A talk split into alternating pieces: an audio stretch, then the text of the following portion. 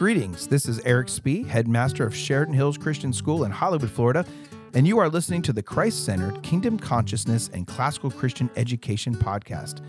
Here we'll be talking about nurturing faith and knowledge in classical Christian education and topics of school life, parenting, spiritual development, and other important issues. So join us for future episodes, and until then, seek what is good, true, and beautiful.